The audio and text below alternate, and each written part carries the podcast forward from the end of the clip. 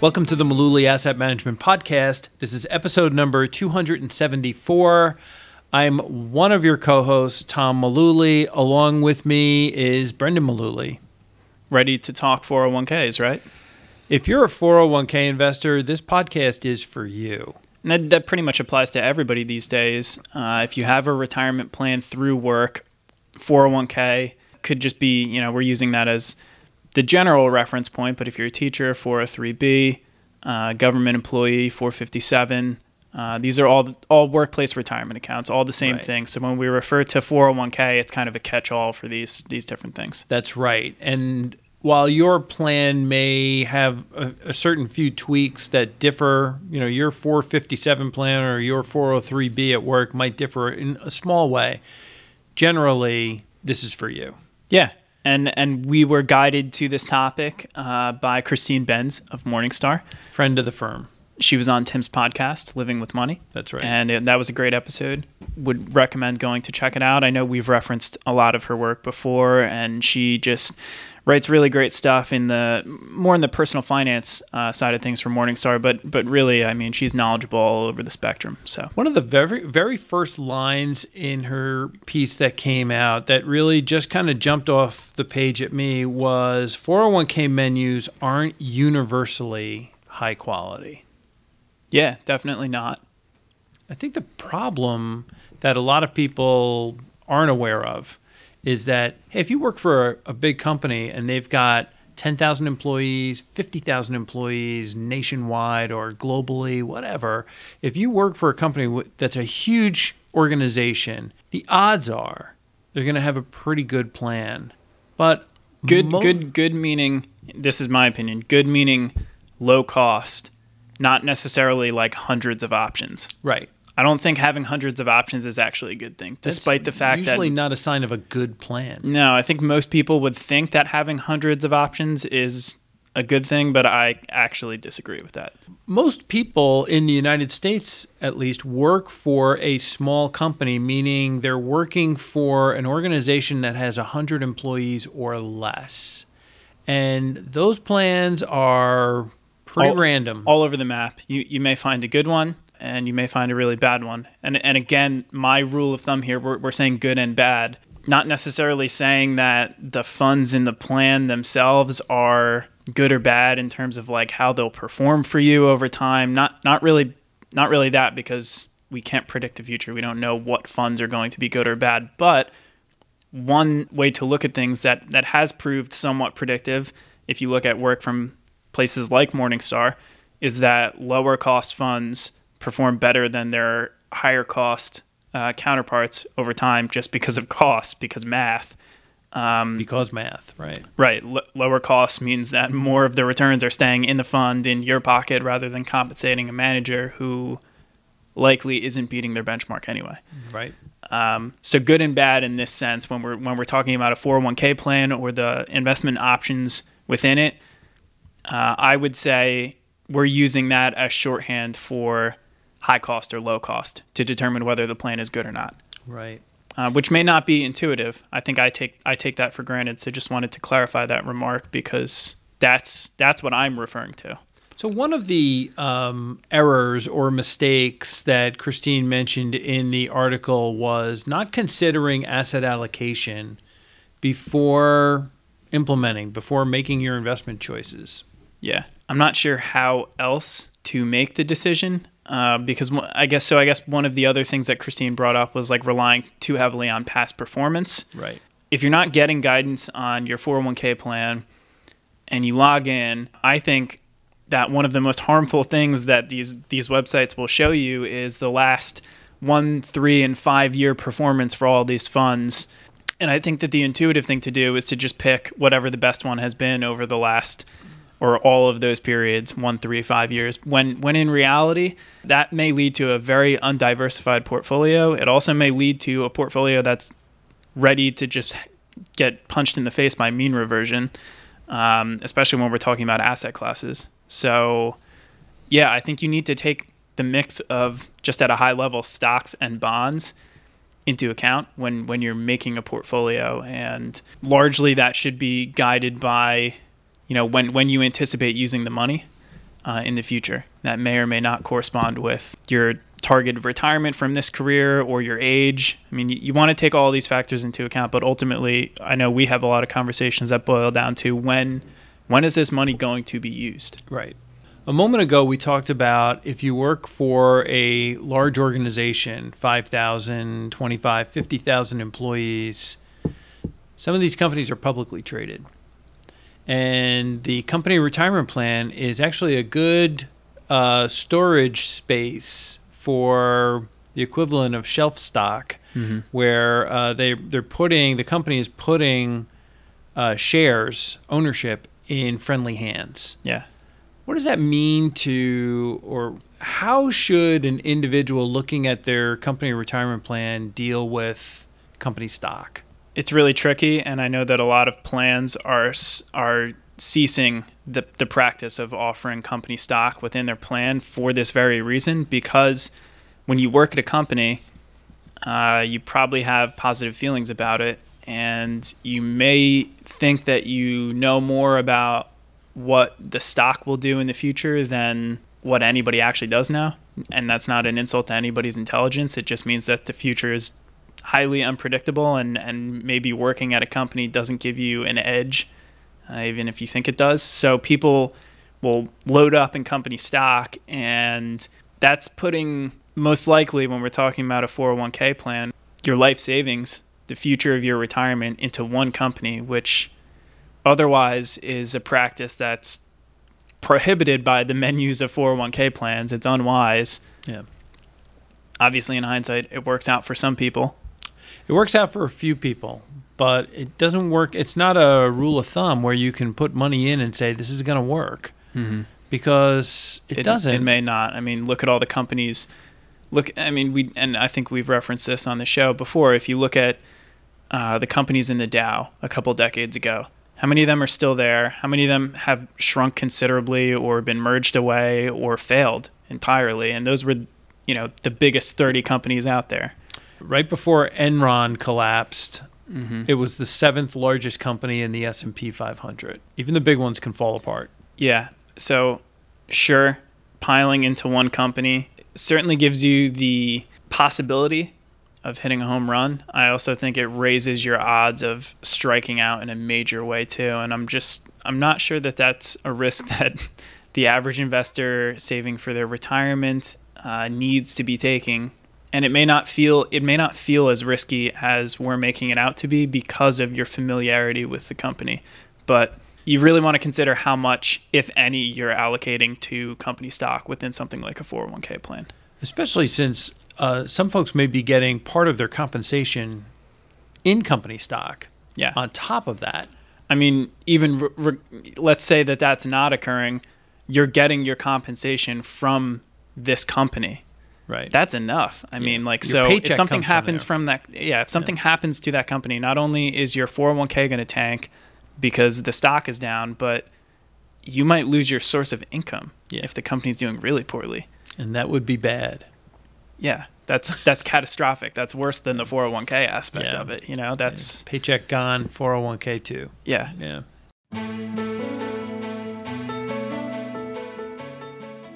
Tom Mullooly is an investment advisor representative with Mullooly Asset Management. All opinions expressed by Tom and his podcast guests are solely their own opinions and do not necessarily reflect the opinions of Mullooly Asset Management. This podcast is for informational purposes only and should not be relied upon as a basis for investment decisions. Clients of Mullooly Asset Management may maintain positions in securities discussed in this podcast. Over the last 20 years, more and more companies have now made their 401k accounts for their participants available online. Feature or benefit? I mean, I think that people should have access to this stuff, but but like anything, I think you can have too much information, and I think that accessing your accounts feverishly or on a weekly basis, let's say, I'm I'm not sure that you need a weekly check-in to your 401k account, but the rate that people check into their investments uh, is going to vary depending on who they are and what they can handle. But yeah, I think being able to log in and check on this all the time and then also potentially act on what you see on on a second to second basis. I mean, a lot of times you'll have to enter a trade and it they're mutual funds. Uh, 99 times out of 100 so you're you're going to have to wait till the end of the day for your changes to go into uh, effect. But yeah being able to trade daily um, I'm not sure I would trot that out as a uh, as a pro. I don't I don't think I don't think it's a con either. I just I don't I definitely don't think it's a, a pro. It's something in between. I don't yeah. know. I I know now I can't speak for anyone else but me. I don't look at my 401k. My 401k account is managed by someone else, you. And uh, I know that the most important number for me regarding my 401k account is to hit that max every year. $25,000 Right. yeah I'm over age 50, so I can uh, go from 19 to 25,000. Uh, that is the most important number for me. Yeah. Is saving the right amount of money. And people are they get really hung up on what did I earn in my 401k? What'd you save? So we have uh, folks that call us and they'll they'll have money in a 401k that's going in out of their paycheck, and then they'll want to set up additional accounts on top of that. We'll ask them, hey, what's that money for? Well, I just want to sock away some extra money. I don't really have a need for it. We tell them all the time they should be maxing out their contributions to a retirement plan first before setting up additional accounts. Yeah, I, and I would say in, in most cases, because I think that one thing we referenced at the onset was that these plans are not cre- uh, created equally. Yeah. So assuming that you have a good, and again by good I mean low cost 401k plan, I would recommend maxing that plan out uh, before moving on to other different types of investment accounts that you, you could use. If your plan is kind of crummy and you've determined that by looking at the costs that are baked into it, you, you may not you may want to just throw money in there and get a match from your company and then move somewhere else like a like an IRA to save and then come back to the 401k after that if, if there's still room left to go. There there's some different ways to approach it depending on the quality of your plan, I think. So, do you want to spend a little more time talking about the costs in the plan? Because we meet a lot of people who say, I don't have any costs with my 401k at work. I just put money in and it, it does its thing. Yeah. So the costs in a 401k plan are going to be baked into the investments uh, most of the time. Sometimes you'll see uh, administrative charges directly in your account, and this will always show up in your statement. But you really want to assess what the expense ratio of each mutual fund option in your plan is. And sometimes it's best to get it directly from your plan and not to assume that, oh, this is fund XYZ and to look it up on something like a Morningstar and assume that that's the expense ratio you're paying in your plan because it could be a lot lower than that if you have a really great plan and maybe they've negotiated to get fund XYZ for even cheaper than is available on the market. It could be a lot higher than that. I mean, I've seen plans with Vanguard funds that have baked in like half a percent into them because the plan stinks. Right. You've seen them too. Like Yeah. they're out there. So don't just assume that because Oh, it's Vanguard. yeah, you've got a menu of Vanguard funds, it doesn't mean you're paying four or five basis points for the funds necessarily. So you, I think you just want to you want to look into it a little more. And sometimes it's not super clear. Sometimes you can't find that information readily on the website or in the literature that you're getting. Yeah, and let's talk about that. I mean, you may get an annual report once a year in the mail, and it just looks like a phone book. And Yeah, good good luck good luck with that. I Yeah. mean, it's it's boring stuff, but that's probably where the information we're talking about is. And so if you can if you can stomach looking at it for a little while, uh, that is where the digging should occur when you're looking for something like cost and you can't find it on the website. you can find some eye-popping information, and they're required to give that to you. And that's actually a new development in the last few years. Uh, prior to that, they weren't even required to send out annual reports with the fees. So, can you just spend a moment before we move on, just clarifying for people what basis points means? Because you had said a moment ago, "Hey, this investment might be four or five basis points." yeah, that's that's industry jargon. So uh, 100 basis points is equal to one percent. And so when we're talking about four or five basis points, It's cheap. that's very cheap. yeah. Uh, if we're talking about 75, uh, it's towards the more expensive end of things. I mean, that's Three quarters of 1% per year. exactly. Coming off the top. Right. Right. and it can be for different things. And so a fund, like I said, a fund might have point point one, let's say ten basis points, 0.1 percent, uh, maybe the uh, expense ratio for a fund, but the 401k plan to offer it to its employees may have baked in an extra 25, 25 basis points or one quarter of a percent in administrative fees that wouldn't apply to you if you invested in this fund otherwise outside of the plan. You need to look at that kind of stuff because you can't just take it at the surface level. I know that it seems like every year the limits on what we can put into a 401k plan seem to move up. But how do you know if you're keeping up with the with the threshold? I mean, you may have gotten into your company's 401k plan when the threshold was $7,000 a year, a long mm-hmm. time ago. Mm-hmm. You know, and you never changed anything. And so you continue to put $7,000 a year when the limits are now 19,000. Mm-hmm. And if you're older, you may be able to put even more in. I mean, I can't speak to everybody's plan, but the way that I've seen it in most cases is that you're putting a percentage of your income into the plan. That's how you set your deferrals. And so I think that that's that's wise because the percentage is going to adjust not only you know to your income over time but i mean that's that's the most important aspect of it so i don't i don't think that you can necessarily i've never seen a plan where you can go in and set like max you have to do it as a percentage of your income so you kind of have to do a little bit of very basic math to determine like if i make x then what percentage of that will get me to the maximum I also think that a lot of people overlook the fact that they start getting paychecks early January and you know if you get 26 paychecks a year, you can kind of figure out the math in the back of the envelope on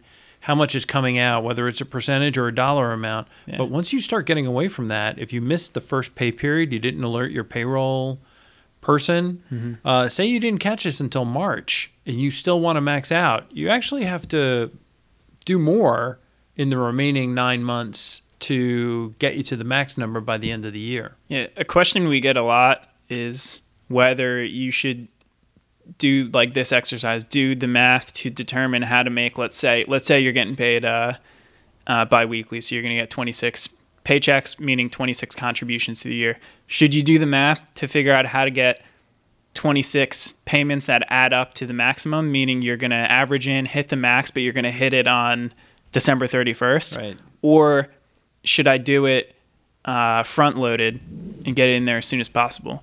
It's an interesting question and it's it's worth discussing. My my answer is always over the long term, front front loading it, getting it into the account sooner will be be helpful because it's going to have more time to grow. But in terms of because I think that the way people are normally asking it is is what's going to be better for performance, and that is a total crapshoot depending on the path the market takes that year. If the market goes straight up all year, relatively speaking, like there there are no big pullbacks and it's really just a march march higher all year long, then doing a lump sum investment on January 1st obviously would have been the best for performance because you were buying at the lowest point of the year.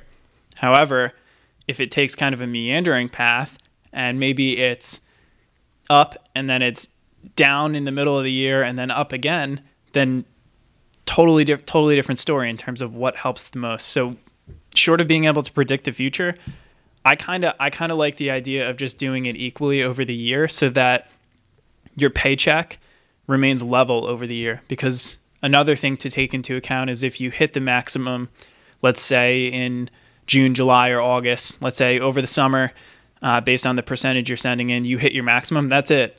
And so your paycheck's just automatically going to get a little bigger uh, after those months for the for the remainder of the year. And my preference would be personally to have the same paycheck 26 times throughout the year. I don't Sure. want one to be higher or lower depending on whether my 401k has been maxed out yet or not. I, I would prefer it that way. N- nice and neat, but I, I guess that's that's more personal preference, really. But there's there's no good answer to that question of like which which method is better. Do you want to spend a moment talking about Roth options in 401ks? Yeah, I think that uh, for you know younger people, you can send some money in after tax, and depending on how much money you're making over the course of a year, may be advantageous. Uh, a little bit different in the sense that you can send money in after tax. Uh, there are no income restrictions, and so if somebody just wants to maybe diversify, you know, the the base of money that they have in a 401k, maybe they have a bunch of pre-tax money and they can't contribute to a Roth IRA other otherwise because they make too much, but they still they want to send in their 19k to an after-tax uh, 401k, a Roth 401k because they think it'll be helpful to upon retirement then roll that after-tax money into a Roth IRA that they otherwise couldn't have had. It, it can make sense, and more more plans are starting to offer this after-tax option. I think this is a question that we get asked a lot about uh, folks that come in. They may earn a nice buck and they are beyond the threshold where they could contribute to a Roth IRA. Hmm. But they may have this option that you just discussed a Roth 401k at work. One thing to keep in mind is that the total dollars committed in a year to a retirement plan at work can't exceed that the current thresholds 19,000 if you're under age 50 25,000 if you're over 50 mm-hmm. so you you can do it. You can't do Both. both on top right? And if income if income was a question already, then you certainly can't do a traditional IRA. But at that point, if somebody if somebody really wants to make both, and the 401k is the only vehicle available to them because they make too much, I don't think there's anything wrong with with doing both. But but but, but as you said, it's only going to amount to nineteen thousand total. Another interesting thing with 401ks that that we found recently is uh, some people online refer to it as like a super Roth yeah uh, which is not actually a Roth 401k at all. It just means after tax contributions to a 401k plan. And not everybody's plan offers this. I think from what I've read online, it it's about 50-50 and probably better plans meaning lower cost plans from larger employers are more likely to offer this than others, but worth asking about because let's say you're over 50 and you've sent in the maximum, meaning you, you know you've sent in your uh, twenty five thousand dollars for this year, you you can actually send in far more money than that. I think I think you can go up to sixty one or sixty two thousand dollars overall, depending on your plan, and you can send in those dollars, but you could just send them in after tax. Uh, So you can continue deferring throughout the year if your plan allows you to do this super Roth option. This after tax four hundred one k contributions is more likely how your your plan admin is going to recognize the phrasing. Probably not calling it a super Roth, but no probably not but great feature yeah, if that's you out there if you can do it, I mean, there's very few ways to send in that much money to uh, a tax deferred account,